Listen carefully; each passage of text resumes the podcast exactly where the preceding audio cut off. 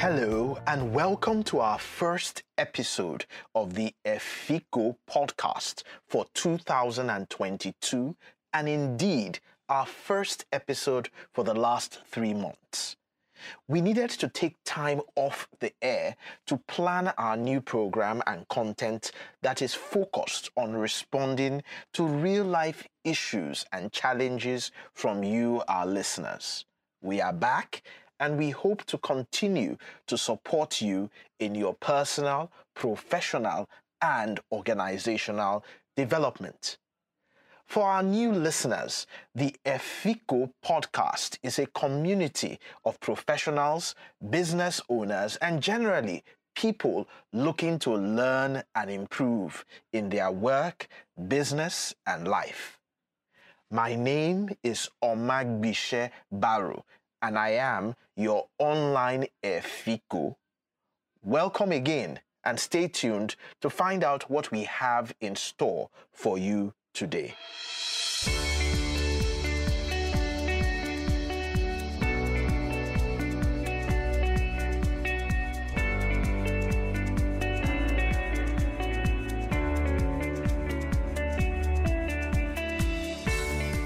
Our first email comes from Barrister B in Akwa Ibom. Please note that we will conceal the identities of our clients because of the sensitive nature of some of the messages we receive and the need to protect them and their organizations. So here is what Barrister B had to say, and I paraphrase. I have run a legal firm for the last 18 years, but I have struggled to pay staff salaries each month. How can I get my staff to assist in the revenue drive? How can I get more accountability from my team of lawyers and paralegals? What incentive approach is best, commission or flat salary? How do I get clients to pay promptly without seeming too expensive? Now, there are several important issues that you have brought up, Barrister, and in our usual approach, I like to go a bit deeper and look for some of the root causes that may be driving some of these challenges. You see, most entrepreneurs in professional services like yourself need to move from one man to many men. I encourage you to focus on four issues strategy, leadership, performance, and culture. The four ingredients required to move from one man to many men. Let me just touch on a couple of these in the context of your question. You see, professional services firms grow through quality people attracting quality clients and this usually happens through partnerships. Partners may emerge organically from the young professionals that rise through the ranks or from your peers who decide to collaborate with you from the outside. Each partner may then focus on one specialized area of the practice and drive revenue for that area partners will typically be incentivized by the profits that they are able to earn and participate in at the end of each accounting period. So, my first take will be that rather than just having a firm of lawyers and paralegals, as you have described, you need to start thinking about having a firm that consists of partners partners that will drive revenue along various streams and will ensure a healthy pipeline of clients and will also ensure the long term sustainability of your firm. So you have two options grow partners organically from the best of your lawyers or team up with some of your contemporaries who have also built good firms like yours over the years. Think about this. Imagine if you had three or four more people of the same quality with the same networks, with the same capacity as yourself, Barrister B, in your firm right now, I am sure that you will not be struggling to pay salaries. The other issue I will challenge you to consider is what is the real quality of the people you currently have?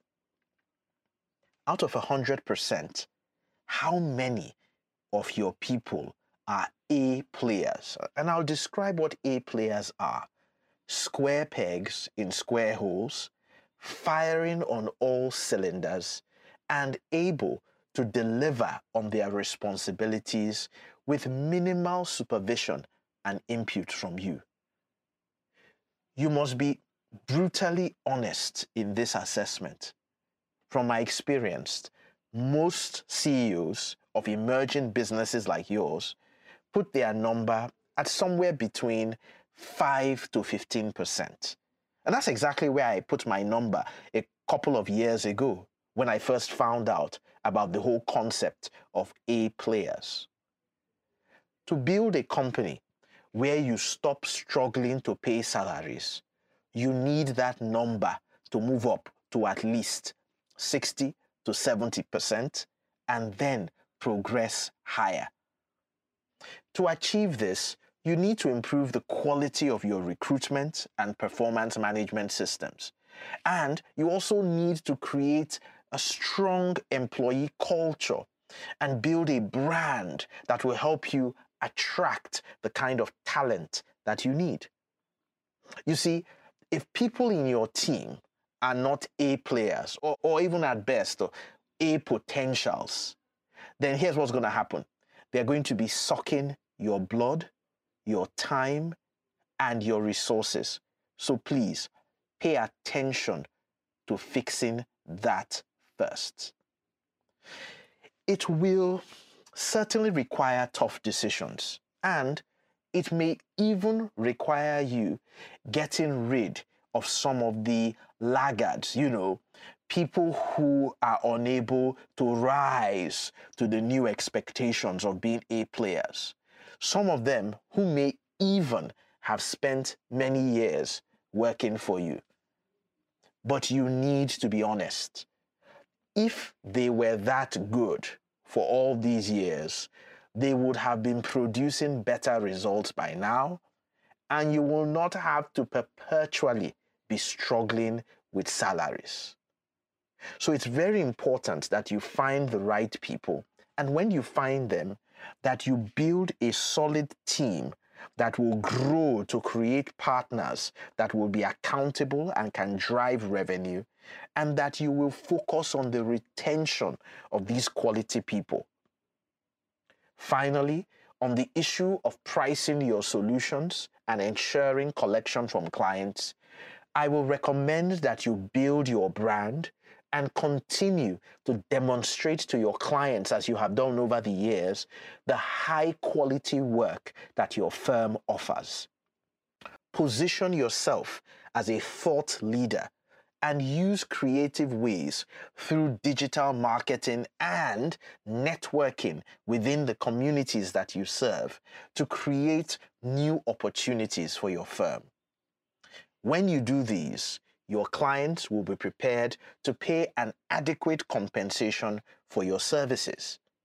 You must be very disciplined about your entire organizational system, including your billings and collections. You must send invoices on time, follow up professionally and assertively on your payments, and above all, like I said, position yourself and your firm as a brand that your clients and your prospects will respect and trust.